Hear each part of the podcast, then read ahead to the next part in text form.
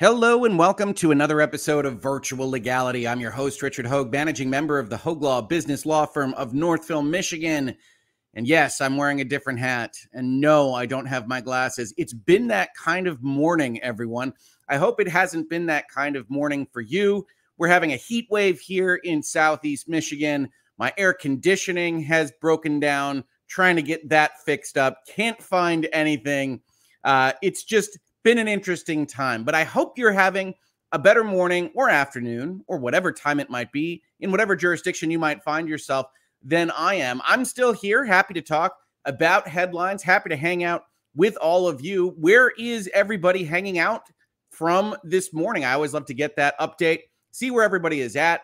And I hope you didn't mind taking Wednesday off. I did see a couple of notes yesterday from folks that were like, wait, where were you? Where are you going on Wednesday? Right now, Still planning to check out this schedule of Wednesdays off, Monday, Tuesday headlines, Thursday, Friday headlines, Wednesdays off, and then with Virtual Legality Primes, the, the original kind of video on demand service episode series, whatever you want to call it in this space, coming kind of sporadically two or three times a week uh, as well. Uh, you saw we did an episode on Microsoft making a big, big move to announce a neutrality agreement with CWA for all future potential unionizing efforts at Activision Blizzard after that deal goes through.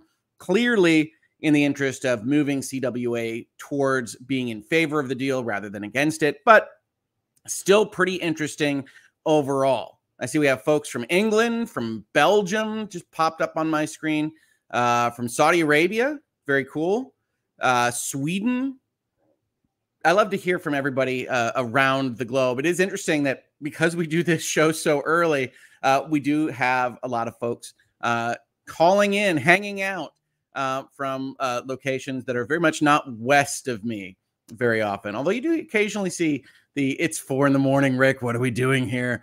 Uh, kind of text from Californians and other folks on the coast. Good morning from Chicago. I was born just outside of Chicago. Uh, pretty cool. My family was uh, from Chicago for a long, long time. Um, and yeah, we're going to talk about Amber Heard today. I know, I know it's not a topic we cover very often in this space, uh, but she has been giving interviews, uh, or more specifically, one interview to the Today Show that a lot of folks are interested in. You might have seen other folks that are lawyers on YouTube, otherwise talking about this, going over the video. We don't do that here. Uh, I've never really been terribly comfortable just doing the kind of pause and comment thing with videos on my channel. Maybe I will at some point in the future, but as of right now, that's really not uh, what our approach is to these kinds of things. So we do have some articles that summarize some of the big ticket items. And the question that I think is the most interesting, which is Did Amber Heard just step in a defamation claim again? Or if she didn't, can she be enjoined from doing these kinds of interviews and having a discussion about what that looks like just a little bit? Because, you know, I can't claim to be a Virginia lawyer and the Virginia courts would be in charge of the injunction and the appeals and all these kinds of things. Uh, and there are other folks online that cover those with more specificity, but we can talk overall concepts about what is happening here, why it present, presents a potential issue, uh, and, and hopefully get to the bottom of why uh, this is happening and whether or not Depp's team is likely to pursue any action or not. Hello, Oklahoma. Good morning from Pennsylvania near State College. We are Penn State, says Christine Shoemaker. Looking forward to that football game this fall. A lot of Big Ten fans or a lot of Big Ten representatives uh, in this space. Uh, I always enjoy that. Rob is a lawyer in demand for Virginia law. Rob is a Virginia lawyer, isn't he? So is Kurt. Uh, and I think they're both talking about these kinds of things fairly regularly. Apparently, my glasses were found by co counsel here, so that's nice. Uh, oh my gosh, I can see. Isn't that crazy? I was going to do this whole thing without glasses. It was going to be okay, believe me. Uh, let's see. Uh, good morning from Pendleton, South uh, Carolina. Almost said South California. That wouldn't have been right. Uh, Debbie from Florida. Look at all these folks. Happy to have you in this space. Happy to see you this morning uh, and to talk about some headlines, to have some hangouts. Uh, if there's anything that uh, you're interested in before we get into the headlines, let me know. As I always say, at Hoeg Law is the best way to kind of flag me down. Um, and hopefully I can see those fairly regularly. You didn't have to close the door there, to get that. We have the hat in case anybody's worried about it. I'm not going to switch hats, but the hat is alive. The hat is with us. Uh, and I don't know how many more times we're going to hear the door, uh, but I know you all love the squeaky door. So uh, that is co counsel coming in, explaining to me where things are that I can't find. Uh, I don't know if you're in a relationship, whether one or both of you can't find things, uh, but I'm certainly the one that can't find anything, even if it's directly in front of me. So I say I can't do this uh, without my lovely wife in more ways than one. It's lucky that I can find my laptop some days. Uh, so I really, really appreciate that. And she did find my glasses and hat in absolutely no time whatsoever. Uh, let's see here. What do we got here? Uh, current hat is much better. This is the Michigan Big Ten Champions hat. Uh, I have a lot of hats, uh, but generally speaking, I only put on the Hoeg Law hat uh, for shows. Here we go, the Heathers. Here's how I like to start out my hangouts. Getting me agitated. At Hoeg Law, what do you think of the Obi Wan series so far? So I watched episode five yesterday. I do not care for it. I uh, I do not care for it. I, I, think it looks low rent. I think it has uh, music that is not evocative of Star Wars. I think the plot spins on a dime and does stupid things like leave voicemails that give all the pertinent information to the bad guys, that kind of thing on a fairly regular basis. And so I wish it were better, sincerely. This was the one I was holding out for uh, and I just don't like it very much. But I appreciate the question because I wish I did like it. And look, I look so different without glasses. Better or worse? No, you know what? Don't answer that. I look great with glasses or without. Just different. Just different. Had tip to Mrs. Hoglaw. Always, always can't have these conversations without her, as I said. Also, you've probably seen uh, that I've started to put in more of the just the headline stuff uh, slowly, slower than I would have hoped. Um, but again, you're going to see more of those. I think I have 50 I'm behind or something like that. Get in there, uh, and so that you can check those out and adjust the headlines format whenever you like. Some folks have asked whether I can make that into its own podcast series. I'm looking into that. As I've said before, I've never run two shows at the same time. So the, the virtual legality labeled shows, even though this is virtual legality as well, because we're doing a similar kind of thing here, uh, those would be in a separate podcast list. I don't want to just hit everybody with headlines and virtual legalities, especially if we're going to dump 50 on them. Uh, so I'd be looking to do that uh, potentially with a second kind of feed uh, of a of a show and a channel, and we'll see we'll see if that ever comes to fruition. Uh, let's see. Ray Tales. I think the show will get better during the second season. However, I agree with the communicator problem in the in the fifth episode. It's just so silly. I'm trying not to spoil anything for anybody because this show just came out yesterday, but it's just it's like the worst kind of parody Simpsons type writing.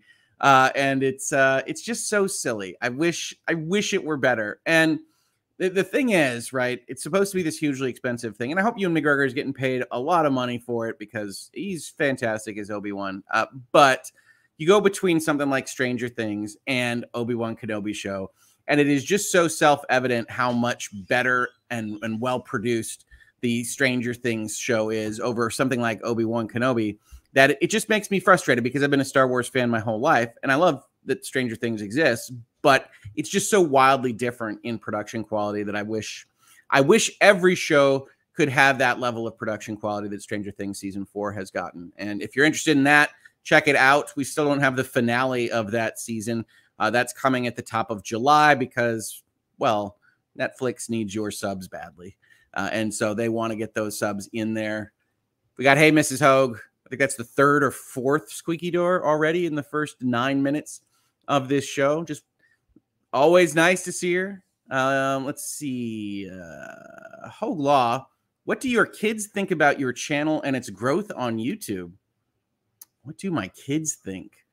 Um, my kids think it's either weird or cool, depending on when you ask them. Uh, my oldest really wants to celebrate hitting 100,000 subscribers um, and is looking forward to doing that uh, with me. We've talked about it in this space and elsewhere. Now, one of the fun numbers that I'm really looking forward to is 107,601. It's the capacity of the Michigan Stadium.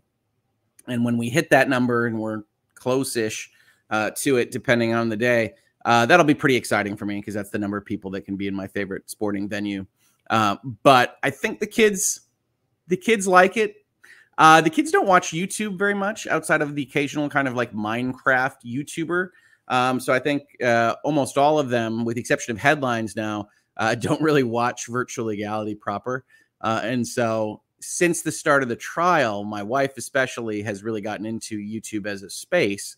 Uh, but before that, I think it was um, not something that they knew what to do with.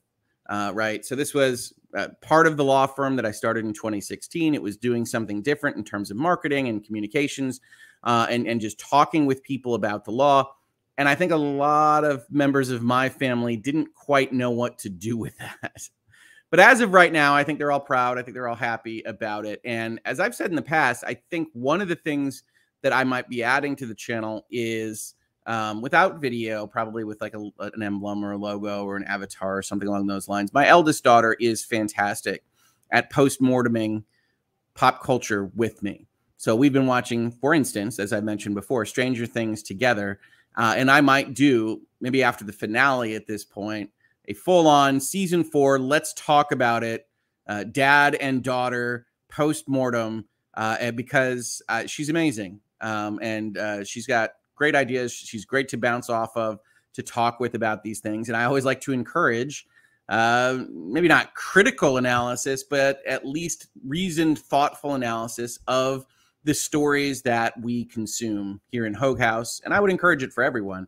Uh, and so there might be uh, a show or a special event where I just talk with my daughter about this this television program or movie or something else uh, that we're both enjoying. So I think that's something that we'd like to add. Oh, and uh, here's my dad in chat again. Uh, and uh, I think that's something that we might do going forward. But as of before all of this in the trial, I, I think the family the family had varying thoughts on everything that was happening. So thank you for the question. I, I, I love it. Love hanging out before we dive into all of these headlines. Uh, we do have some super chats.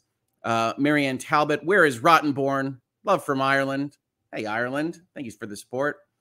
Jenny's getting inky with it. What was your reaction to the scissor hands comment? It's weird, right? we'll get to it. We've got the coverage of it in these articles.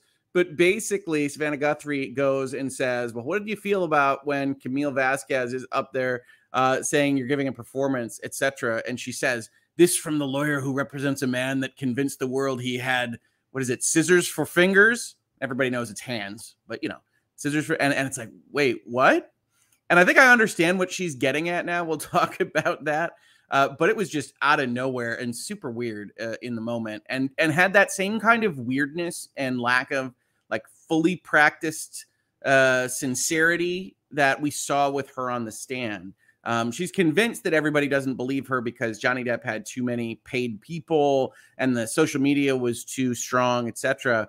Uh, but the fact of the matter remains that she's not a believable person when she says these things. And that's really what's tripping her up. And she can't seem to accept that. I'm not saying that I could accept that in the same shoes, uh, but that seems to be the real problem here. I would I would offer. Mandy Stevens became a YouTube member. Welcome, Mandy. Thank you so much. Nicholas Starro, Halo series and Obi-Wan, same problems. Stressed out. Um, we've had some bad shows, okay? We've had some shows that haven't really taken the source material and done the maximum that they could with it. Uh, I think that Halo and Obi Wan have similar issues. It makes me sad to say I think Halo is actually a little bit better. Uh, I love Obi Wan. I love Darth Vader. I love Star Wars. Uh, but this feels Obi Wan Kenobi feels like a cutscene from one of the bad Star Wars games in like the mid 1990s. Uh, it, it has this feel that just doesn't have a lot of character interaction. What interaction it does is not depthful. It's all shallow. It's all surface level. And then when you say, okay, well, that's fine, Rick. Maybe they just want to deliver spectacle. The spectacle is all shaky cam. It's all volume LED screens. Everything looks fake. Everything looks unreal, and everything looks small. Uh, and so yeah, I, I want to like it more. Honestly, episode five was maybe one of their better ones, but it still wasn't good. So I wish I could say otherwise. Thomas Hoeg, so sorry about the AC. Come on down. I knew this was coming. You don't have to super chat me, Dad. Uh, Amber Heard is the gift that keeps on giving. We are truly in the pa- in the post truth period of our history, and it's sad. Injunction. We're going to talk about that. We're going to talk about that, Dad. Um, but yeah, we'll be figuring out what to do about the uh, the air conditioning at some point. It's real hot here uh, in Michigan, and the problem I have in my office is that my laptop makes it hotter. Uh, but that's fine. That's all well and good. Thank you, Dad. I appreciate it. Uh, what else do we have here? Uh, Elise Rose, hey Hoeg, greetings from you guessed it, Eorzea. Excited for part two of Stranger Things. Four watched episode five and seven, five through seven a few times. Now can't wait for July 1st. Yeah, we've watched Stranger Things for two full times uh, through at this point. Uh, and it's uh, one of my favorite pieces of popcorn fiction uh, in a long, long while. Uh, it's very, very good. Highly recommended from me. Um, but you might not be listening to me anymore if you really like Obi Wan Kenobi and you think I'm just full of it. Could be. Britt Cormier, hey, at dad. If they get an injunction, she will cry First Amendment all day. Even more, she will say, See, he hates the truth and wants to shut me up so bad, and the courts are helping him. Maybe, maybe. Dancing Beagle, she even describes herself in the article as not likable rather than not believable, which is sad. It's a shame she can't seem to move on. I well, I think we can maybe not the the devil's advocate here, uh, but we can at least put ourselves in those shoes where if we sounded like that, uh, we're probably not the type of person that would be quick to understand that we aren't believable as a person. Uh, so, I mean, I think it all goes together in some respects, uh, but certainly after looking at this interview, after looking at these quotes, which we're going to talk about, I know it's kind of like teasing uh, at this point. I would agree that Amber Heard doesn't seem as a person capable of actually reflecting on what has happened and why. As of right now, we can always hope that that reflection comes uh, later. Uh, otherwise, uh, let's see. Uh, regarding your laptop making the room hotter, do you have an ITE? Uh, I don't know what that is. No, I'm going to say I don't have that. Uh, mostly, I just have a door that I open if it gets too hot, which is, you know, very technologically advanced. Uh, Wisconsin got relief from the heat overnight, so some cool air should be on its way to you in Michigan. Thank you, Wisconsin. I appreciate it. I look forward to it. Send it on over. Uh, absolutely fantastic. Uh, Elise Rose, don't worry, Hoeg. Disney and the internet have made me hate Star Wars, so I'll still listen.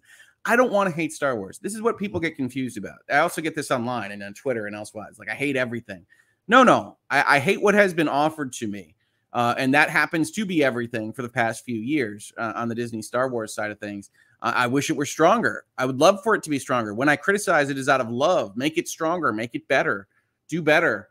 Um, but Obi Wan Kenobi has not convinced me that they are moving in the right direction. Nathan Woodward Clark, sorry to hear about your AC. I'd send uh, you some of our Australian winter if I could. Just bottle it up, send it over.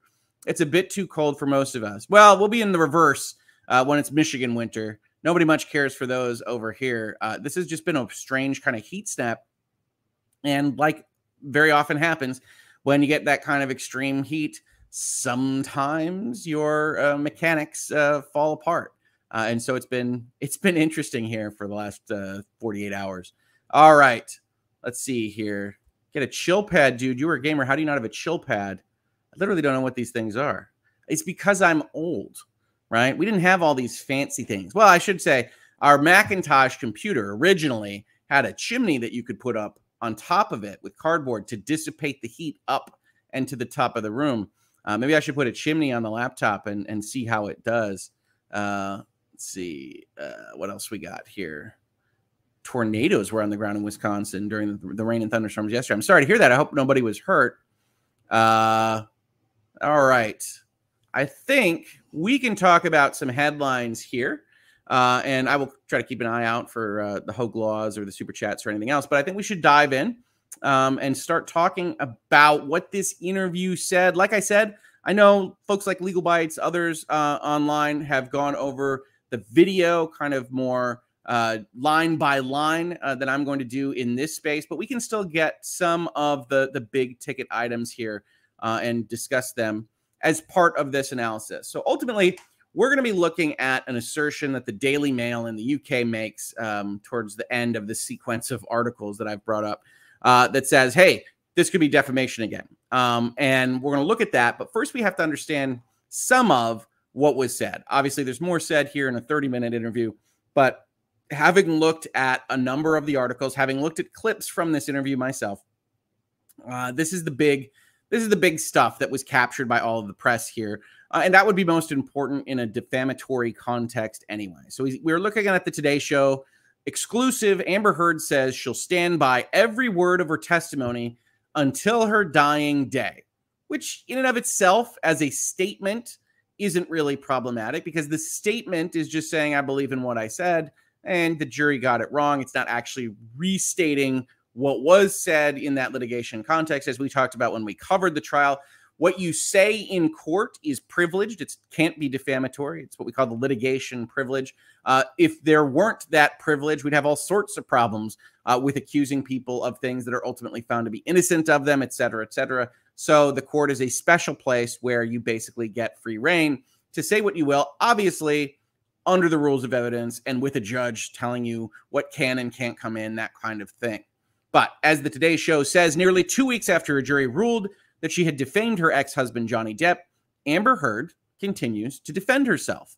In an exclusive interview with Savannah Guthrie, airing in two parts Tuesday and Wednesday this week on Today, and in a special Friday on Dateline, the Aquaman actor said she won't back down from her testimony in court and that Depp physically and psychologically abused her. To my dying day, I will stand by every word of my testimony, Heard said in the interview regarding the former couple's high profile defamation case. Seven person jury in that case ultimately ruled in Depp's favor after finding clear and convincing evidence that Heard defamed him. Hold, stop. So the clear and convincing standard was on the actual malice component. The actual malice component basically fell away and was easy for the jury to find one direction or the other because these two people were in the room, which means if they have diametrically opposed stories, one of them is lying on almost every instance that they wound up discussing. So that's the clear and convincing standard. That wasn't the tricky part. The actual proof for the majority of this, whether it was defamatory, etc., is the preponderance of evidence, that 50% plus one scintilla uh, that we talk about in other contexts. He was awarded $15 million in compensatory and punitive damages. A judge reduced the punitive damages, making the total 10.4 million. Now it's actually uh, I believe it's 10.35 million rounded up. That's fine. But also, I wanted to point out this sentence is at least a little odd because the judge did reduce it because the statute required the judge to reduce it. So, this to me sounds like, if I'm not familiar with the case, the judge made some kind of judgment. Uh, and that isn't what happened. There was no judgment here. The rule is 350 is the maximum, 350 it thus became. Uh, so I would like to see a little bit more contours around this. I can't stop analyzing how things are portrayed in stories, even though I'm just trying to get the facts out. Uh, and so I highlighted these two sentences uh, for you. Speaking to Heard, Savannah touched on the toll of audio recordings presented to the jury to corroborate both Heard and Depp's testimonies. Those recordings became a central talking point online and in the courtroom because they're powerful, as Depp's legal team called into question Heard's credibility, as the opposing legal team is supposed to do. I'm looking at a transcript, I believe this is Guthrie saying this right here, that says, he says, you start physical fights. And you say, I did start a physical fight. I can't promise you I won't get physical again, Savannah read, adding, this is in black and white. I understand context, but you're testifying and you're telling me today I never started a physical fight. And here you are on tape saying that you did. In response, Heard reiterated her testimony during the trial, in which she claimed to only become physical with her ex husband when trying to defend herself. So here's Amber Heard. As I testified on the stand about this, is this when, when your life is at risk? Not only will you take the blame for things that you shouldn't take the blame for, but when you're in an abusive dynamic, psychologically, emotionally, and physically, you don't have the resources that, say, you or I do with the luxury of saying, hey, this is black and white, because it's anything but when you're living in it. So in this particular kind of component of the interview, you've got the interviewer here saying, "Look, we've got audio that says you won't promise to not be physical again and you started a physical fight and you're saying that you didn't and your response really isn't an answer, at least as presented in this article to that point. It is the notion that says, well, when you're in the, the maelstrom here, things happen, right? Because it's not black and white when you're in that kind of context. Following up with Heard's assertion that she only became physical in response to violence, Savannah pointed to another tape that came up during the trial. You're taunting him, and this is the tell the world, and saying, Oh, tell the world, Johnny Depp, I, a man, am a victim of domestic violence, Savannah said of the audio. And I've said it in a number of places now at this point. But it was when this audio was introduced that I really started thinking that Johnny Depp was going to win the case, or more specifically, that he had the chance of winning the case, because it was the first time that I really could reflect on what had been told to us and say, yes, this can be seen effectively as Amber Heard being the abuser, that she is absolutely taunting him in that audio, and she's taunting him in other audios as well. And Savannah Guthrie is is wise to bring it up here. But basically, Amber Heard doesn't respond to the substance of that. At this point in the interview, she says 20 second clips or, or the transcripts of them are not representative of even the two hours or the three hours that those clips are excerpted from. And to some extent, that makes sense, right? You can't just pull out 15 seconds of somebody saying something in a three hour argument. And God knows when you get into these big, long arguments uh, with a spouse or significant other, they can tailspin and go all over the place, as I think a lot of us have experience with. But she doesn't respond, right? It's it's worth noting that when you come out with this and say, "Look, you should talk about the tell the world," and you say, "Well, that doesn't represent everything that was happening." Okay, that's fine, but you didn't answer my question. Directing the interview to the closing argument, Savannah touched on a moment in which Depp's lawyer called Heard's testimony the performance of a lifetime and accused her of acting for the jury. And here's where we get that weird quote that we were talking about earlier. Says the lawyer for the man who convinced the world he had scissors for fingers.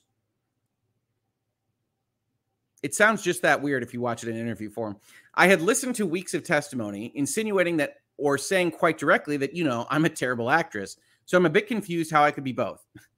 and that's an interesting answer. It's fair in terms of uh, you know just what's being accused she's being accused of the performance of a lifetime she says i thought i was a bad actress and johnny depp's a great actor right that's what the scissors for fingers actually is is uh, that he can give a performance of a lifetime potentially even better than her and i think we'd all agree at this point but it's not fair for them to accuse her of giving a performance when they have a very gifted actor as their client at the same time now could you say it better could you say it like i just did absolutely Instead, you make it sound really weird and bring in Edward Scissorhands. Uh, now, I will also say this when they say it was a performance of a lifetime, they're really just highlighting the performance part. And I think if she's being honest with herself, and I can never tell on this, she understands that. They aren't actually sh- saying she gave a great performance. Uh, that's not what Depp's team would be doing. They're saying that she gave a performance. Uh, and so when she says, Well, if I'm such a bad actress, how could it be the performance of a lifetime? Well, in all honesty, and not to be too much of a dig, uh, it could be the performance of your lifetime and not the performance of Johnny Depp's lifetime or Meryl Streep's lifetime or what have you. Um, either way, they're not intending to compliment your acting capabilities in this context. And I mean, I think that's clear on its face. So this isn't a great response either to that particular situation. Heard and Savannah also spoke about the First Amendment, a right the actor lamented on an Instagram that she felt she'd lost as a result of the trial. And Savannah says, here's the thing about the First Amendment. The First Amendment protects free speech, but it doesn't protect lies that amount to defamation. And that was the issue in the case, Savannah noted, emphasizing that truth was at the heart of the trial and what the jury was tasked with determining. That's right, folks. The jury had to say that these things weren't truthful because truth is an absolute defense to defamation. So the jury really did find that what she was accusing Johnny Depp of was untruthful. Can you go there and say the jury was wrong? Absolutely. You are allowed to critique whatever you like, and you can critique what happened in court in any case. That's okay. But when you've been found by a jury to have an accusation like Johnny Depp abused me and go out with it in an interview context again and again, and we'll see even more kind of potentially damning quotes in just a minute, uh, that's going to potentially expose you to legal liability again even though Amber Heard finishes off, and the Today article finishes off here with, and that's all I spoke, truth, and I spoke it to power, and I paid the price. Amber Heard's position here is that she only ever told the truth, and this is what happens to an Amber Heard uh, who tells the truth, quote unquote, uh, in court. Now, we can evaluate the court for ourselves. I find this absolutely uh, incredible, literally, uh, but um, she's within her rights to feel scorned by the court system. Where it becomes trouble is in this kind of doubling down, and more specifically, in doubling down in some specific way. So here's the Daily Mail again.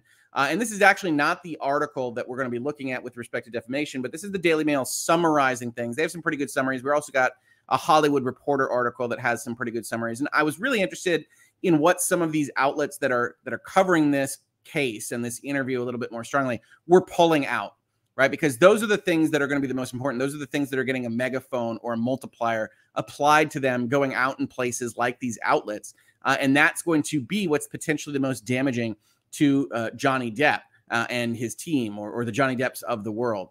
Uh, here, Daily Mail says she's speaking out about an unfair verdict in the former couple's $8 million defamation trial, which it kind of is an $8 million defamation trial. It's a little bit uh, too loose uh, with what actually happened here, but that's all right.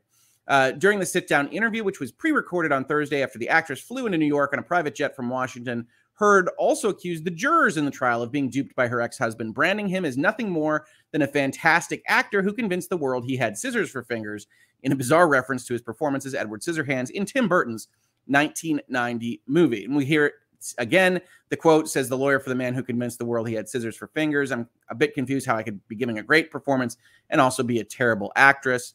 But despite a jury ruling overwhelmingly in her ex husband's favor, Finding Heard guilty on three counts of defamation against him, the actress refused to walk back her claims of abuse. Instead, doubling down on her allegations that he was physically violent towards her and accusing him of lying on the stand when he said that he never hit her. He said he never hit you. Is that a lie? To which Heard responded bluntly, Yes, it is.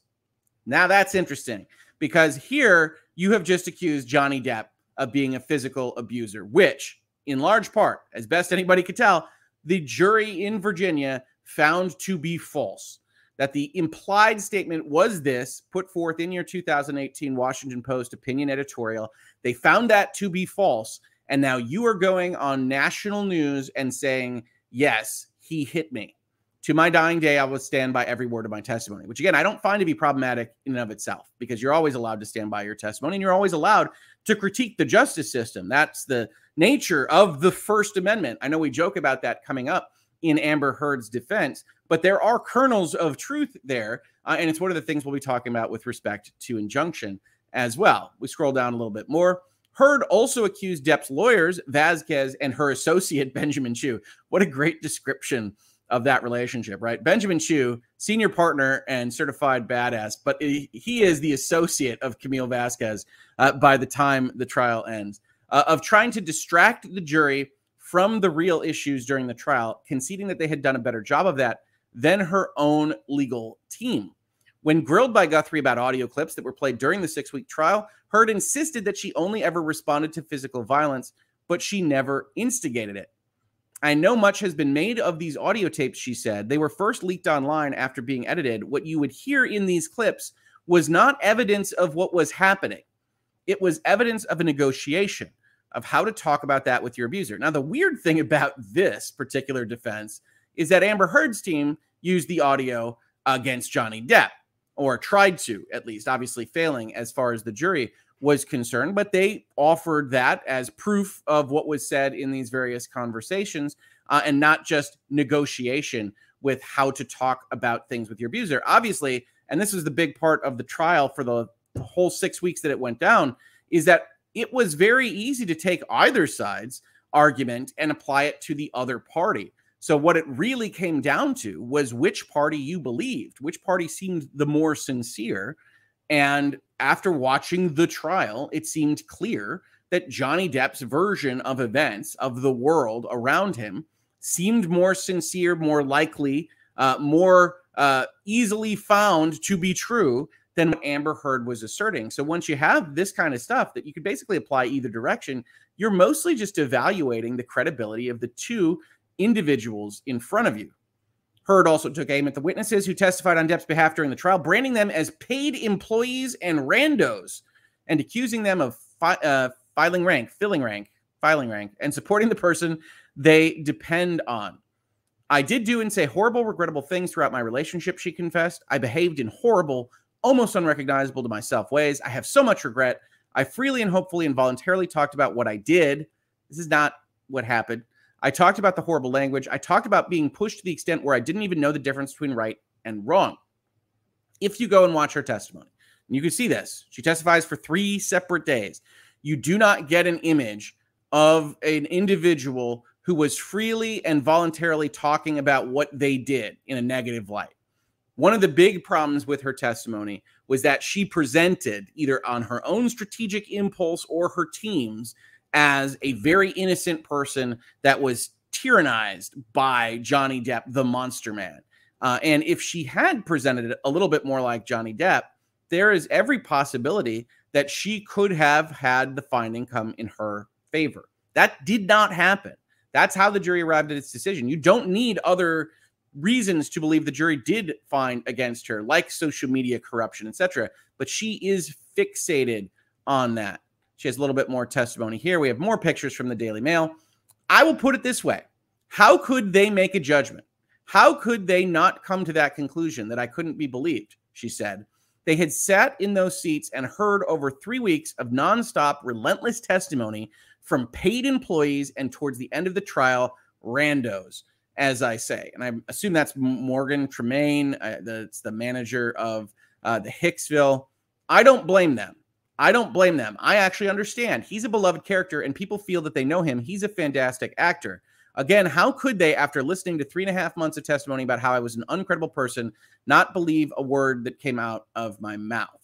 And again, this is essentially deflection right? When you look at this kind of answer, it's the jury didn't believe me because Johnny Depp had too many paid people and too many randos. Now, weirdly, the randos are actually some of the more effective people that Johnny Depp had brought in because those randos, in large part, things like the police officers and whatnot, don't have a vested interest in Johnny Depp or Amber Heard.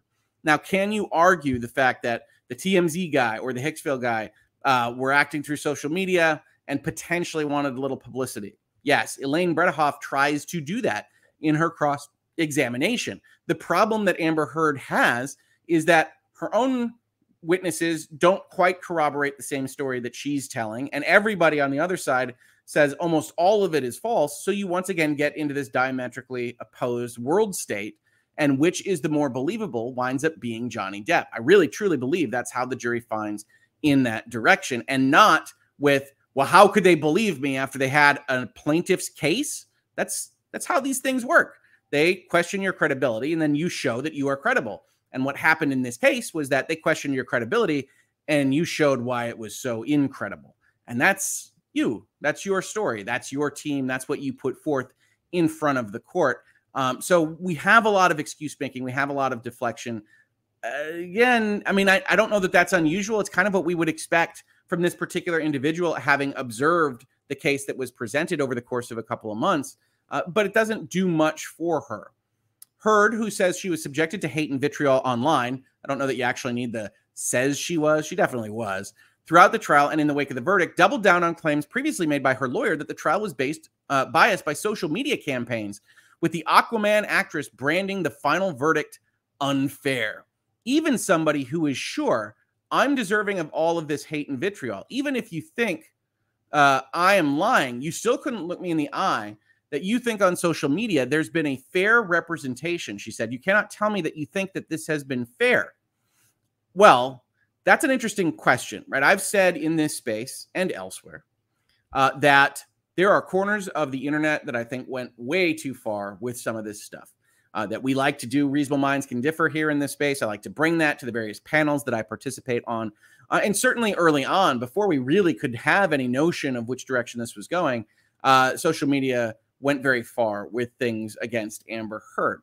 That said, it's not social media's job to be quote unquote fair. And it's also the fact that social media and people making memes or what have you had access to more information and more evidence earlier than I did uh, on this stuff or earlier than the jury did, right? Because this has been going on for years and years and years, and people were invested in finding out some of this information. And so they did.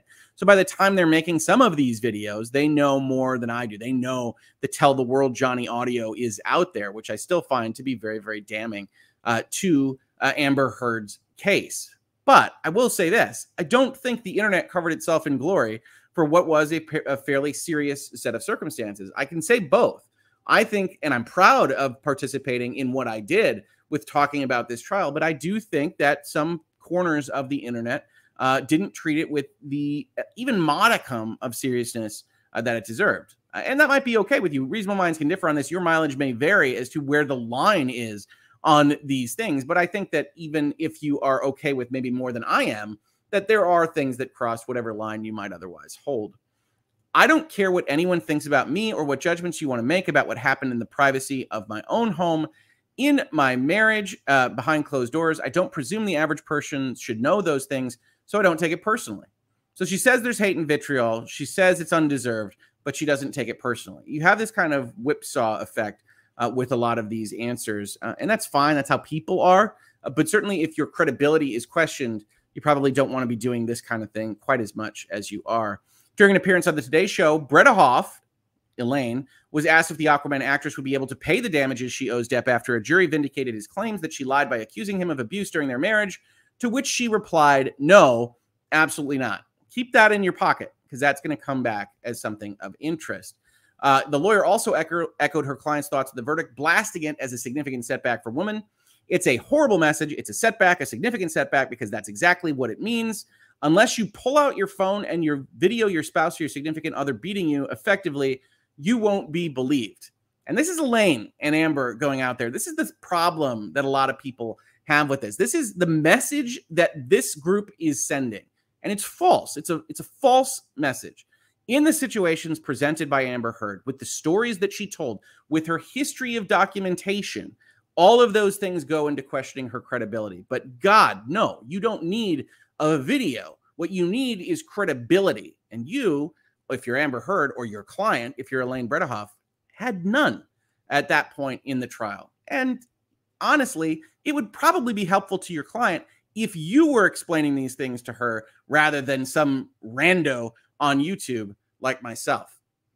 As for Ben Chew, my view is that social media played no role whatsoever. This was a decision made by the jury on the evidence. It was overwhelmingly in Depp's favor. So that's the Daily Mail. That's the Daily Mail, Mail covering this at this point. Now we're going to look at uh, our own shores, the Hollywood Reporter, also covering some of the things that came out of this interview and what popped out to them. So every word of my testimony has popped out in all three locations. Again, I actually think that sounds almost lawyer vetted. That's probably okay to say. It's when you get into he's lying, right? To my dying day, I will stand by every word of my testimony. I spoke truth to power and I paid the price. Okay, probably fine. Speaking now, two weeks after the verdict, Heard called the jury's decision surreal and difficult and said the trial is an example of the social media era running amok. The jury is not immune to that, she said, of it being impossible for an unsequestered Virginia jury to avoid seeing how the widely covered trial played out online. Even if you think I'm lying, you still couldn't look me in the eye and tell me that you think on social media there's been a fair representation. This notion, by the way, that it's impossible for the jury to have avoided the social media impact of justice for Johnny Depp or I stand with Amber Heard or what have you is very, very questionable in and of itself because you have absolutely no evidence. You have nobody saying anything. You have no jurors telling you anything about this. But also, as others have pointed out, you are the ones that brought the hashtags in online. You're the ones that brought the social media experts in as part of your damages claim. You're the one that said on the stand, Amber Heard, and said, all you have to do is look me up to see how poorly I'm being treated, etc., etc., etc. So you say the jury is not immune to that. You're making an assumption. You are speculating as to what the impact on the jury was in a very potentially damaging way. Honestly, if we knew who the jurors were at this point in time, this is the kind of thing that might be defamatory in and of itself. But you're allowed to question the process. And certainly it is clear now from what Elaine has said and from what Amber has said that the non uh, sequestering of the jury is going to be part of your appeals uh, complaint.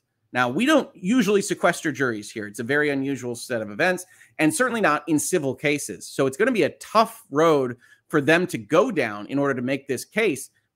But that clearly is one of the things that they intend to argue. Uh, as the Hollywood Reporter's legal writer Winston Cho wrote, this is interesting.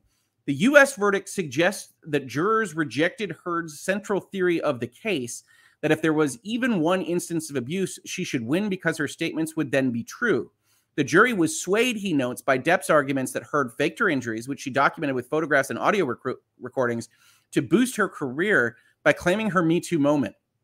This is an amazing paragraph, right? Because if you're reading this very closely, What you are reading is the Hollywood Reporter uh, essentially reproducing what apparently they'd already written, which is not the notion that the jury found that there was no abuse in this relationship from Johnny Depp, but that effectively what they found was that it didn't, it took more than one case and that we could just evaluate the people against each other. Nothing that anybody knows about how the jurors might have come to their conclusion reflects this analysis.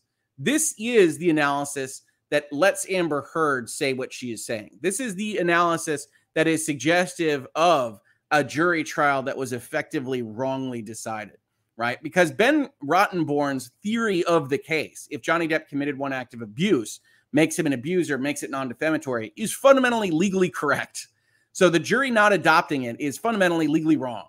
Uh, but what we do know is that a unanimous group of seven Virginians in a closed room found her statements to be defamatory, which doesn't suggest anything like this. It suggests that they found that her statements were fundamentally false.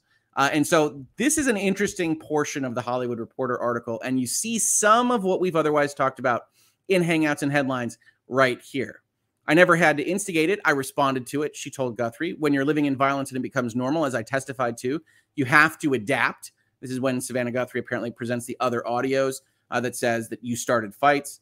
Citing Depp saying he never hit Heard, Guthrie asked, Is that a lie? Heard responded, Yes, it is. That to me is probably the biggest issue if she has any uh, right here. And when speaking to Guthrie, Heard said she fears a possible response from Depp. I'm scared that no matter what I do, no matter what I say and how I say it, every step that I take will present another opportunity for this sort of silencing, which is what I guess a defamation lawsuit is meant to do. It's meant to take your voice. No. A defamation lawsuit is meant to present prevent falsehoods that negatively impact another's business uh, or livelihood from being allowed. First Amendment, very broad freedom of speech in the United States, but you aren't allowed to just lie about people to their harm. You can do lies, right? People that go on social media and say lying uh, is not legal are wrong. If you go and you tell your significant other that you're working late at work, but you actually go off to the bar before heading home, that is something that is legal. It is not defamatory. However, if you go and tell the world that your significant other is a murderer and they just haven't been discovered yet, when that isn't true, that is defamation, and that is a potential problem for you from a legal standpoint. That is the difference. Lies, all lies, are not illegal. Lies that are defamatory, that harm the reputation or business prospects of another, are. In a statement obtained by the Hollywood Reporter, a spokesperson said of Heard speaking out, Johnny Depp's legal team blanketed the media for days after the verdict with numerous statements and interviews on television, and Depp himself did the same on social media. Ms. Heard simply intended to respond to what they aggressively did last week. She did so by expressing her thoughts and feelings, much of which she was not allowed to do on the witness stand. This is absolutely unbelievable. And this is the third time, the fourth time that an Amber Heard spokesperson has come out and basically said all she's doing is responding to the aggressive actions of the Johnny Depp team. When what actually happened, what we saw in real time, it's only two weeks most of us have memories that can last that long, is that Elaine Bredehoft was sent out by Amber Heard's team first to get out and say the jury was corrupted and we have all these problems and the evidence was suppressed and we had a mountain of evidence and it's all misogyny or what have you. She goes out with that. And then Johnny Depp starts a TikTok and his crew goes out there with some fairly benign interviews. And now she responds with an interview that is significantly more attacking. And I will tell you this just conceptually, when you're out there in your interview saying, I didn't initiate violence, I only ever reacted to it. And then your spokespeople are here describing what isn't violence, but a sequence of rhetorical flourishes and explaining it to us in a way that doesn't match our experience watching it in real time. Well, you've once again undercut your credibility for seemingly the 50th time in the last two months. So none of this is working out for her, in my opinion. But that's how you get to the Daily Mail having a headline that says, this could spur another lawsuit. Legal experts reveal Johnny Depp could take ex wife Amber Heard to court for republishing her abuse allegations against him in Today interview. That's actually not republishing in that way, it's, it's publishing again. Uh, we'll, we'll, talk about that uh, in a second as well. But here the Daily Mail is again, this is the actual headline that I used for the thumbnail of this article. And we get Amber Heard has opened the door for Johnny Depp to sue her once again. During the explosive interview, which was pre recorded on Thursday in New York City, uh, the actress, 36, called the verdict in her defamation trial against Depp unfair and insisted that she is going to stand by every word of her testimony until the day she dies. The 36 year old, they mentioned that she's 36 a lot. I don't, I don't know what I would describe the Daily Mail's writing style as, but it is a little odd. Doubled down on her allegations that Depp was physically violent towards her during their one year of marriage and accused him of lying on the stand when he said that he never hit her. Now, New York based entertainment lawyer Nicole Haff, who works at Romano Law, has revealed exclusively to DailyMail.com how Heard's comments could well backfire and result in her getting sued by the Pirates of the Caribbean star once again. I know it's hard to write articles where you have to reference the same people over and over again, but I still find it funny. It's always Aquaman star this or Pirates of the Caribbean star that. I did want to look up this particular law firm and this particular individual because I was like, that's a weird kind of call out. This is kind of call out that you actually have as part of what are you going to give me? You're going to give me attribution. Uh, and so I, I, did look them up, and it turns out that this law firm is, as best as I can describe it, uh, LawTube by other means. Right? We've got here videos from Romano Law, news coverage with an expert legal media analyst. Our managing attorney, Dominic Romano, serves a legal media analyst and provides insights on news channels, including NBC, CBS, CNN, Fox, and Bloomberg. Dominic Romano has a strong foundation in business and entertainment law. He offers critical insight on mainstream media cases involving celebrities, athletes, sports, businesses, and organizations to the audience. And we see here, copyright attorney explains Top Gun Maverick lawsuit. I have a video here on that. Uh, Dominic Romano on Wake Up with Cheddar. Not familiar with that one. Entertainment attorney discusses verdict in Depp versus Heard trial. Obviously, talked a lot about that. Uh, did Heard, Heard defame Depp in 2018? Baldwin on the Rust shooting. Have a video about that. So, hey, you know, we've got other ways to do this kind of thing and they go out and do these kinds of interviews and talk with folks like the daily mail or cnn or nbc and more power to them uh, but it was interesting to go see exactly uh, what these folks are doing. Yes this interview could count as a new publication under the law which could spur a third lawsuit the attorney explained. And that attorney is right. When we talk about publications when we talk about libel it's every instance of something that is coate, that is concrete, that you can otherwise see, record, and know still is in existence, right? Slander is the ephemeral speech that goes away out with the wind, and libel is when it's printed. And that can be printed in writing, that can be printed on vinyl in record form. Here in 2022, that can be printed in today's show YouTube video format. So this is another publication. This video that I'm making right now is a publication.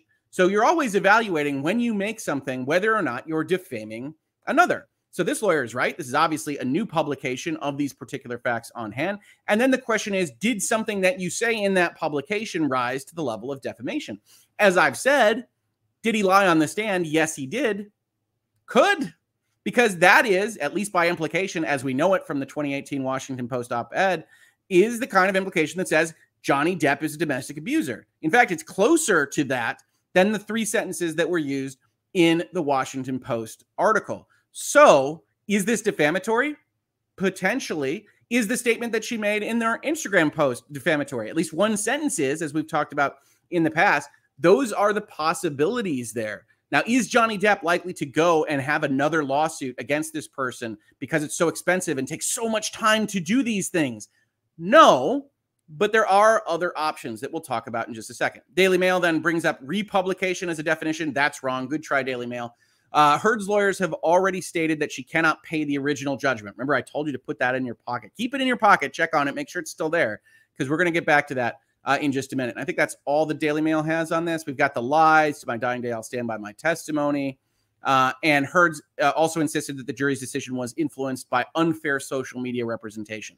So uh, she would be potentially defaming the jury, uh, but the jury isn't known, so that you can't really make a defamation case on that. Is Johnny Depp likely to sue over this defamation? No, because it's an enormous process. But what he could do is ask the Virginia courts for an injunction. Now, what does that mean? Pulled up an article from a law firm here. Like I said, I'm not a Virginia attorney, but most jurisdictions are going to have similar concepts to this. You want an injunction from the court, you're going to have to go show the court a couple of things. One, that money doesn't make you whole. Uh, money is the way that the law works. When we talk about remedies that the court system can afford you. We talk about equitable remedies and we talk about legal remedies. Legal remedies, that's cash dollars, y'all. That is money that they can order be exchanged from one person to another. Here, the court has engaged in a legal remedy of ordering Amber Heard to pay Johnny Depp about $10 million. But Amber Heard's continuing to go out there. Amber Heard's continuing to go out there on her Instagram. Amber Heard's continuing to go out there on the Today Show. So, what could a plaintiff here do? They won their case. Fundamentally, in the interests of justice, we look at this and say it would be unfair for the defendant who has been found to defame the plaintiff with the statement of the plaintiff domestically abused me, at least as implied in the Washington Post op ed, to go out there with that assertion again and again and again. This defames him. A jury found it. It hurts his reputation and it hurts his uh, business goodwill. So, what can be done? And the answer is you can ask the court for an equitable remedy, not money, but an actual order, either ordering someone to do something, or in this case, ordering them to not do something. And what would that look like? That would be effectively saying Amber Heard is no longer permitted to assert that Johnny Depp abused her. Now, as you can imagine, that's a potential problem in the overall constitutional framework of the United States because the First Amendment says, hey, you shall have freedom of speech. But as Savannah Guthrie pointed out, that doesn't extend as far as defamation, as falsehoods that harm the reputation of another.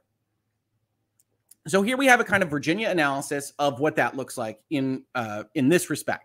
A defamatory statement or publication can cause serious damage to a person's business or professional reputation. Monetary damages are always available to the victim of defamation. We just saw that. But in some cases, damages do not fit a client's situation or needs. For example, in many circumstances, the person making the defamatory statements has done so on numerous occasions and continues to spread the harmful lies. Furthermore, some defendants have so few assets that they are essentially judgment proof, meaning they have no incentive to stop repeating the defamation. Remember, told you to put that in your pocket because they are now out there in the television setting saying that she doesn't have enough money to even pay the current judgment. So, what redress can the court actually afford to Johnny Depp if he were to sue over these statements again? That's important. What good is a judgment against the speaker if the defamation is going to continue? Understandably, many businesses and individuals want the court to make the defamer stop, and Virginia courts can do so by granting an injunction in defamation cases. If the defamer refuses to comply, the court may hold the individual in contempt and impose additional damages or even jail time. However, a plaintiff has many hurdles to success in getting an injunction, and the impact of such an injunction may be limited. Two major requirements for a defamation injunction are one, irreparable injury, and two, that the injunction not infringe the First Amendment freedom of speech. To obtain an injunction, the plaintiff must show that he or she has suffered irreparable harm, typically meaning that monetary damages are insufficient to make the plaintiff whole. And then they send us over to this case. They send us over to this case of uh, versus D'Ambrosio. And if you ever see a headline to a case like this, you can bet that it's very likely a divorce proceeding, which is in fact the case in this particular instance. So we scroll down a little bit. We're reading what's happening here, and we see that uh, James D'Ambrosio shares joint legal and physical custody of his child uh, with the appellee, his former wife. Uh, appeals an order uh, entered by the trial court, contending that the trial court erred when it modified a custody decree. We don't care about that. And entered an injunction prohibiting D'Ambrosio from making defamatory comments about Fowler to third parties. So this is the husband was prohibited from saying defamatory things to third parties about his ex-wife. And if you read that and you look at that, one of the things that should jump off the page at you, especially if you're in law school or otherwise looking at First Amendment jurisprudence, is that this is really, really broad. What in the world is a defamatory comment without a definition, right? We don't even know that in this case that we're looking at right this second, and it's been litigated for two months. So, what's a defamatory comment? That's too broad. To all third parties, probably also too broad. And that's one of the reasons why this case is going to stand for the proposition that the court can come in and say, no, no, no, no, no. You can't give an injunction that looks like this. But it doesn't prevent the Johnny Depps of the world from going and seeking and even winning an injunction because there's much more going on here. We have to scroll to the bottom because that's where they actually discuss this. Um, here we go. Unquestionably, an injunction is an extraordinary remedy. Thus, to secure an injunction, a party must show irreparable harm and the lack of an adequate remedy at law. Also, an injunction must be specific in its terms and it must define the exact extent of its operation so that there may be compliance. In other words, the injunction should set forth what is enjoined, in a clear and certain manner, and its meaning should not be left for speculation or conjecture. Here, the injunction meets none of these requirements. First, Fowler offered no evidence that absent the injunction, she would be irreparably harmed. So, here, one of the things that you can say is, well, if you're Johnny Depp, I'm concerned that she has absolutely no reason to not continue defaming me because as it stands, I already have a judgment that eats up all of her assets. That's at least what Elaine Bredehoft has suggested and what Amber Heard has suggested herself. So when we're talking about this, Your Honor, I can offer that I would be irreparably harmed by not getting this injunction because there is no way that the law can afford me redress for the harm that I would otherwise experience. A jury has already found that these kinds of statements are defamatory. And if Amber Heard can just go out there and keep saying them, and my $10 million verdict is already everything that she has, then there is no reason that she will stop just because of a damage award.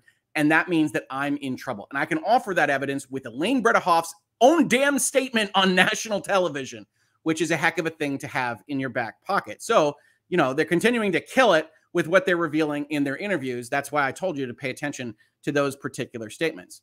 Second, Fowler failed to demonstrate that she had no adequate remedy in law. So these are the same kinds of things. These are the same sides of a different coin, essentially. Hey, they don't have the money to pay me. I will be irreparably harmed because this will harm me and I can't get redress.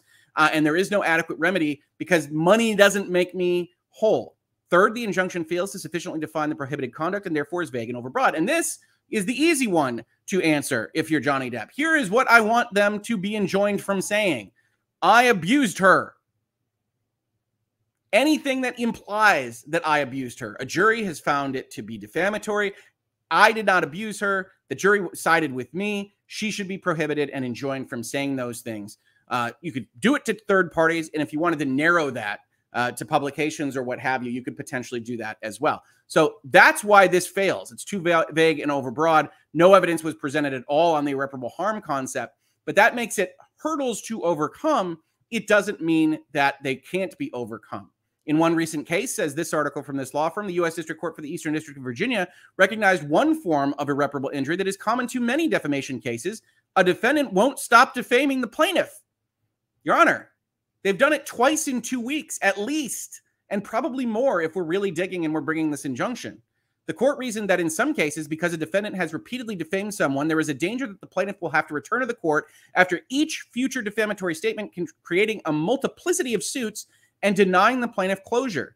That is irreparable. It continues to hit me. I don't get the closure that the law has told me that I should get, and it will happen again and again and again. And I will spend more money on lawyers that can't get back to me. Additionally, some cases may result in damages insufficient to deter a wealthy defendant, but in other cases, even a substantial damage award may have no effect on someone who has no significant assets and is essentially judgment proof. The second requirement is that the injunction not infringe on First Amendment free speech rights. The First Amendment limits, among other things, the government's ability to place restraint on speech before it happens, which is precisely what an injunction to prevent future defamation would do. Courts will allow such an injunction, however, so long as the scope of the injunction is closely tailored to the statements the court has ruled are defamatory. We know what is defamatory. It is the implication that Johnny Depp is an abuser.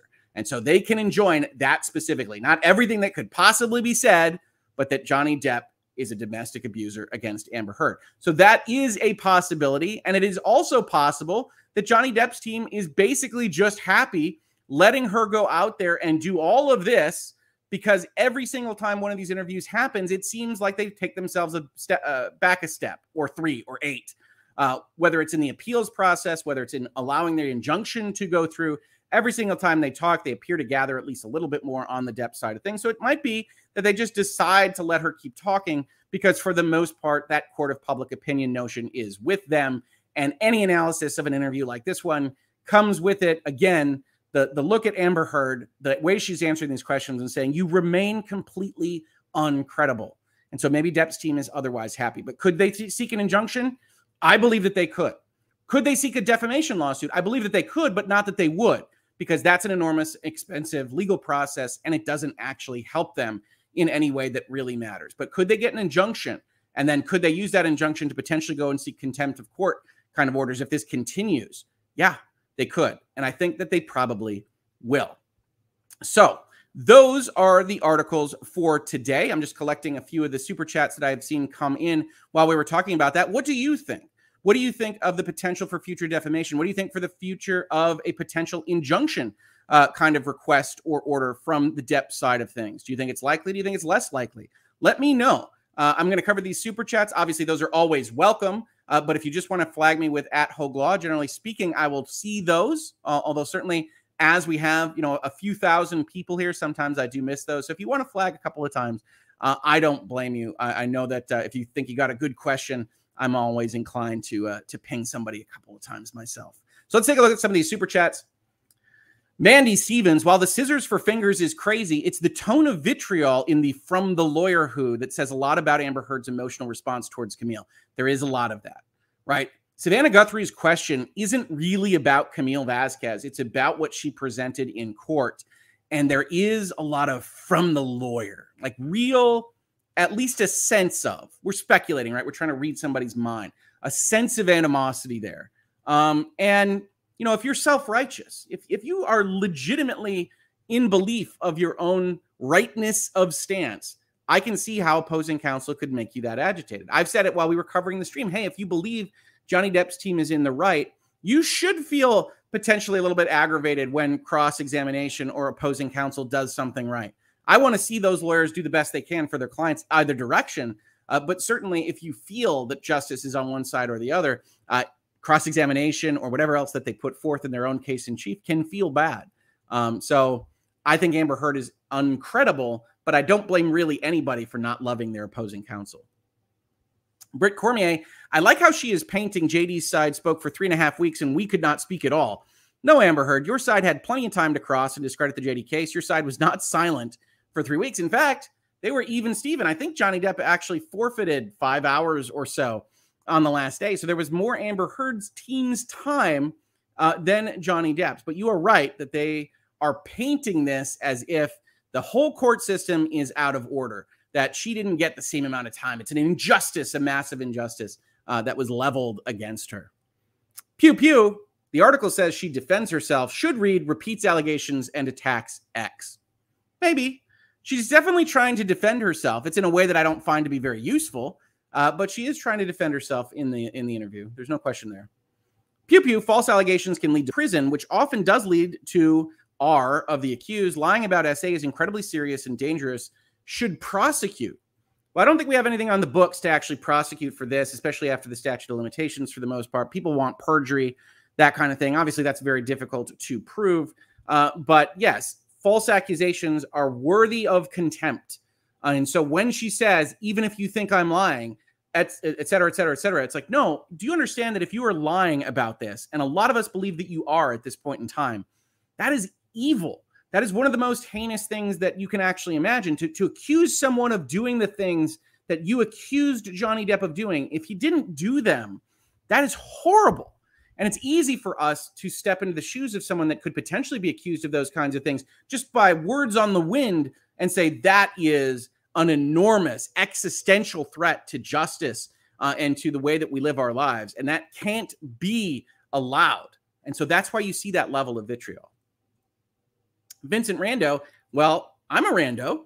I'm on Team Johnny, so at least that part of her story checks out. Well said, Vincent Rando. Well said. Karine, I disagree. Her evidence was lacking. No medical for the injuries she claimed and Photoshop pictures. Also, 98% of the witnesses on her side said they saw no injuries on her. The ones that did weren't believable. Yeah, and I think that's what is that a hospital emoji? That's pretty cool. Uh, yeah, I think she lacked extrinsic evidence throughout. Um, that's part of her problem. She thinks she has a mountain of evidence. She thinks that she's in the right. I, I don't know that she's even lying on this stuff. She fully believes it potentially, but that doesn't make it true. Karine, in court, we have to show evidence, not just believable because a person is likable. JD's evidence was more compelling, even if he didn't win the majority of people who saw the trial can see that. Yeah, I've said in this space and elsewise, uh, and I've gotten in trouble for it from some commenters. Johnny Depp doesn't seem like the kind of guy that I would hang out with. But I wasn't evaluating who I wanted to hang out with. I was evaluating what evidence was presented uh, in court. And I think that Amber Heard's was massively wanting, and Johnny Depp had the better side of things. Katrina Hernandez, who knew I would wake up each morning looking to see if I missed your hangouts and headlines, then be sad if I do, but also happy when I catch it live. Thank you, Hug. Well, thank you for dropping in and hanging out with us. Uh, this is a lot of fun for me on the weekends as well. Uh, weekends, sure. It's a weekend. It's that kind of day. Diana, super sticker. Thank you so much for the support. Van D, that spokesperson is gaslighting the world. Conspiracy theory. Was Amber Heard gaslighted by her entourage and now believes all she is claiming? I think there's a possibility that much of this is kind of an echo chamber effect that she tells the stories to her psychologist, and the psychologist says you're being abused, and all these various things. Uh, but I can't speak to that. One of the big problems in this case is that Amber Heard and her storytelling is so not credible that if there is a kernel of truth there, and I think there could be, it is entirely impossible to detect. So, why is this happening? What is true? What isn't? I can't speak to that uh, at all, which is what a jury basically has to rely upon by the time they're making their decision. Michael Bennett just wanted to say, I very much appreciate you, Alyte and Rob. You are rational, compassionate, thoughtful, and sincere. Thank you. Well, thank you, Michael. That what a nice thing to say. I really, really appreciate it. We definitely try. Joseph Krakowski, Rando 8675309 here. I did my best to not sing that. How likely is it that there will be more legal action directed at Amber Heard? Can you say hi to Team Taco? Hi, Team Taco. Also, it's Joseph I. Oh, oh Joseph I. Thanks, Joseph I. I think I just said Joseph, so I didn't even catch the I. I apologize for that. How likely? I think an injunction is a material non-zero chance uh, that they might just wait to gather a few more pieces of uh, interviews or potential things that they might do, and then go and, and, get an injunction with a nice pile of, of evidence of defamatory statements behind them. Uh, are they going to sue over this again? I don't think so. Uh, that seems unlikely, especially with the notion that uh, you've got your win, you won emphatically. Uh, you're going to go through the appeals process potentially. That's where you're next going to have the fight, if at all. Uh, and you don't need to have another lawsuit on this because right now you're standing there having one. Apple Pie question What are the odds all this slander against the jury, it's libel, libel's in print, will keep them from coming forward on their own, fearing backlash? Uh, that's a good question the jury, at least a portion of them, are likely looking at this saying, I don't want any part of the publicity here. But I would be willing to bet at least a couple of them are, are looking at this and saying, well, this is one of the more popular uh, stories of the day, and I can go sell a book or I can go sell some kind of attribution or whatever uh, and, and make at least a little bit of money for what was a very long time that the state of Virginia or the Commonwealth of Virginia, as the case may be, uh, asked me to give up my life. Uh, and so I would suspect at least a few of them are going to do that, but we will see. Raber Umfanor, simply put, why is she doing this? I don't know. I think that she has truly taken in that the whole system is against her uh, and that she has a certain amount of real belief that at least some of this happened. And it could be related to things that did happen that we can't see exactly because of the way the stories are presented. Uh, but it strikes me that she is sincere in her notion that this whole courtroom's out of order. And at least as presented again and again and again, can't understand why the rest of us don't believe her, uh, other than baked in misogyny. Fun times. Super sticker. Thank you so much for the support. I really appreciate it. Um, I'm having a, a, great morning here with this conversation with a different hat. Um, loving it, everybody. Vintage Willow. I think if I were the jury, I'd be getting mad, and that would be why I would come forward more than anything else. I would be mad. I would be mad if if you are impugning my uh, uh justice that I have afforded after giving you two months of my life uh, to try to actually do this in the right way, and you say, "Well, obviously, anybody who ruled against me was corrupted by social media." No, there's a thousand reasons to rule against you, Amber Heard, and most of them are in your testimony. Muffins Turd, hi. AT was the main witness for the Sun paper, and now that AT lies have been uncovered, do you think the Sun should pull out their article as their main witness was full of poop and her evidence was unreliable? Uh, AT, is that Amber Heard? Oh, I, I see. Yeah, I see what you did with the T. Sorry, little slow uh, this morning. Uh, yeah, I don't think the Sun will you know they went through that court process, so they they have the right to do what they do uh, in Britain. But yeah, it, it certainly looks like the reason that the Sun could do that was that they relied on the party closest to it, and now the party closest to it has been found to be a liar. If I were a newspaper, I would strongly consider at least writing about what had happened here, uh, and potentially from the framework that I was duped. uh, and that that can happen when you have sources that otherwise go out there uh, with information that you can't verify yourself. Jerry Frederick, please don't do videos with comments. All the law tubers do this, and it's annoying. Wow, this is meta. Please don't do videos with comments as I read the comment. All the law tubers do this, and it's annoying. Well, I apologize that it's annoying. I will tell you that both this and the other headlines, the kind of analytical discussion that I've had in these videos, are all ultimately going to wind up in the Just the Headlines playlist. You don't have to watch the Hangouts. You don't have to watch the Super Chats. I like waking up, hanging out, talking about various things, Obi Wan Kenobi, other, other things that pop up in these chats. Uh, and so that's the format that I like. But absolutely, if you don't like this part, you do not have to watch it. You can check out the Just the Headlines when they go up. I promise once I get through the last month and a half of headlines and they're in that playlist, that I'll be updating this more regularly, maybe the same day as I do the Hangouts and headlines format because my editor is super, super fast uh, and gets me what I talk about very, very quickly. Sorry about that if you don't like the rest. Carl Klein, I have never seen such a bad case of foot in mouth syndrome. Seems that way, right? Just going out there and making things worse seemingly every time. Aaron Flemings, I think Amber wanted to secure particular things for herself, threatened, lied, and it ballooned out of control. I, I think that. I think it's a very substantial possibility that 2016 rolls around and she wants to get a divorce and she wants it to be put in the right foot. She wants to potentially get some good stuff out of it. She does the TRO. Various things happen from there and the Sun article, et cetera, et cetera, et cetera. And I can easily see how it just kind of spirals. Uh, we've seen that probably in our own lives with a small lie becoming a bigger lie. And it's, you know, why you shouldn't lie if my kids are watching this. Uh, but otherwise, I don't know exactly what's happening with the rest of why she's doing any of this. That's part of the interest of this story, right? Pew Pew, she never learned to lose, always got her way. It's a possibility. Kate Worthing, question To prove defamation, does it need to be a monetary loss? So that's the damages question, right? No, and accusing someone of a crime like domestic abuse uh, in Virginia, as we saw them argue about, is a per se uh, violation of the de- defamation rules, which means that it doesn't matter whether you have to prove damages or not. Uh, it is on its own, per se, by itself, uh, illegal uh, because it's so heinous, it's so bad. And certainly, what Amber Heard has accused Johnny Depp of is so bad. She stands by her testimony uh, every bit. A lot of that testimony was very, very, very bad, and the jury found basically that it didn't happen. Um, so that's an interesting stance to take, certainly. I think that means don't do a lawyer reacts video. Well, I'm not I'm not going to do a lawyer reacts video. This is to the extent that I'm reacting, it's here. I'm not going to do a video line by line. Um, that's that's not what we do here. So if that is in fact the case, you're good. If it's just about the hangouts, that's that's part of the title. So we're going to keep hanging out uh, with our headlines.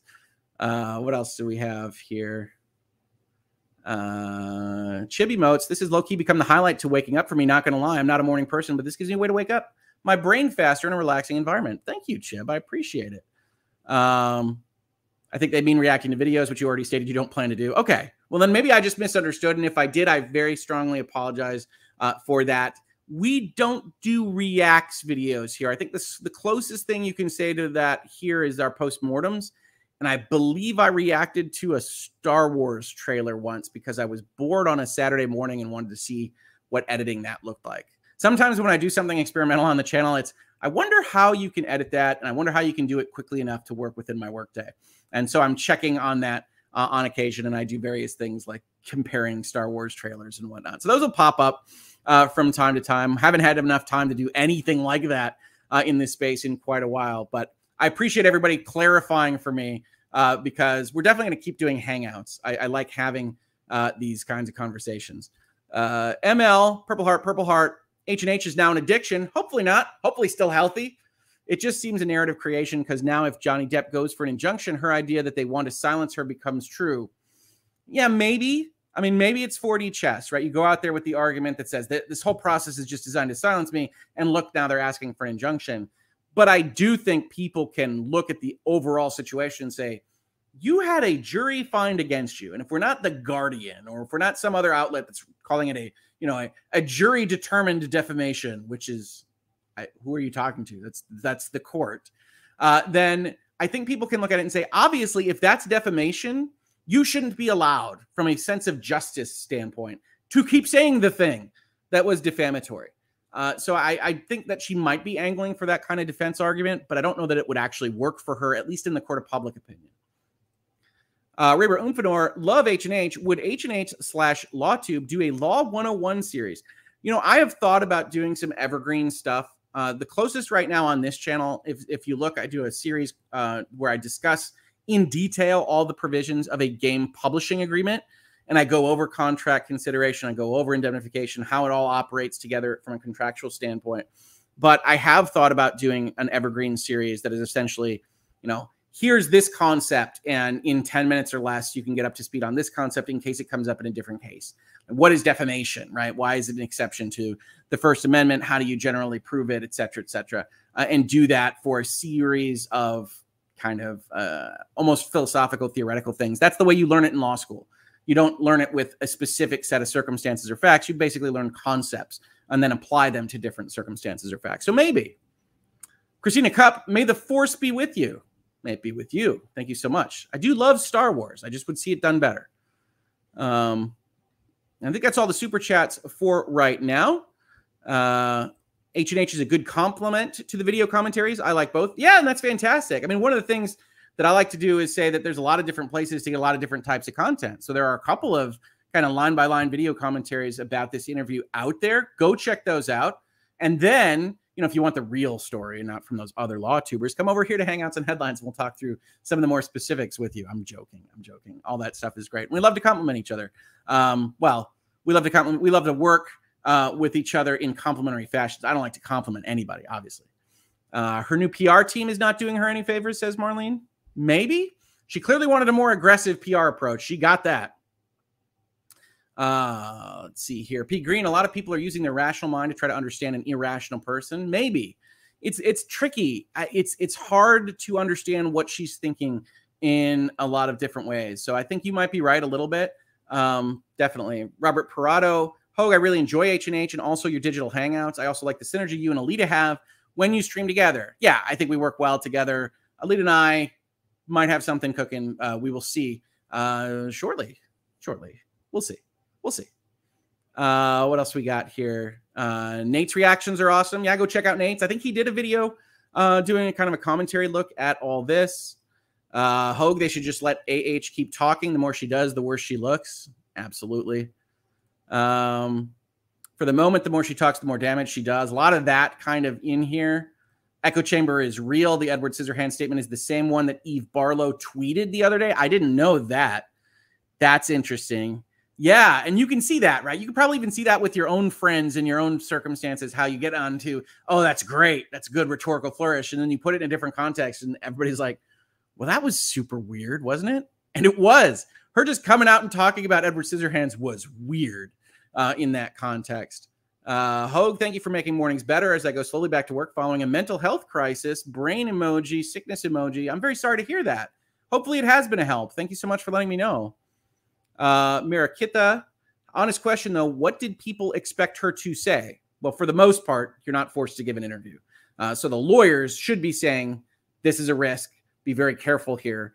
Uh, and say, uh, in, in respective questions that could be defamatory, uh, you know, we are going through an appeals process. We don't want to say anything that could potentially upend that. So I'm going to demur on that question for right now, or some equivalent. Anything that talks about the substance of the statements, you could say, you know, we obviously don't agree with what the jury found. That's why there's an appellate process in Virginia and in the other states of the United States.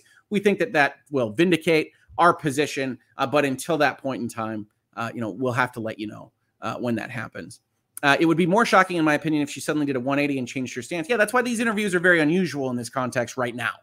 Um, and that's why she's finding herself having to explain herself and have a spokesperson say, well, they were so aggressive with their media coverage, which they weren't to anybody that was watching this. Amber Heard's team started it with Elaine going out there. It's very, very odd. Uh, Sardinisms at Hoeg Law. I got curious, looked it up. Amber Heard was four when Edward Scissorhands came out. Thought think she thought it was real and never reflected and realized others didn't. I don't think that's the case.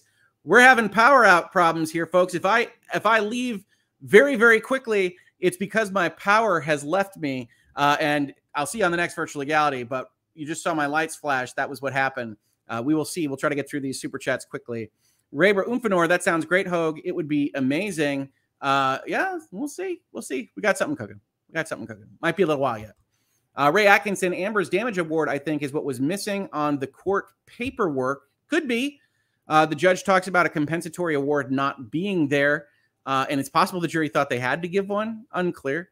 Uh, but otherwise, uh, I think that's where we're going to leave you, primarily because I have no idea how much more power I'm going to have uh, in this household uh, for the foreseeable future. So, with that said, and with this last super chat done, my opinion matters. I'm going back to the beginning because I woke up late, but I want you to know I appreciate Hangouts and Headlines. Thank you so much. I appreciate you and your support of the channel. Folks, I intend to be here tomorrow. We're only doing Wednesdays off right now. Uh, and I hopefully will be able to get another virtual legality episode out. But right now, the house is under attack from pretty significant thunderstorm. So I'm going to say my goodbyes to you uh, as of uh, right right this second. Uh, Remy Herrera, thank you for becoming a member. I will check you out on the next episode of Virtual Legality. Have a safe one, everybody.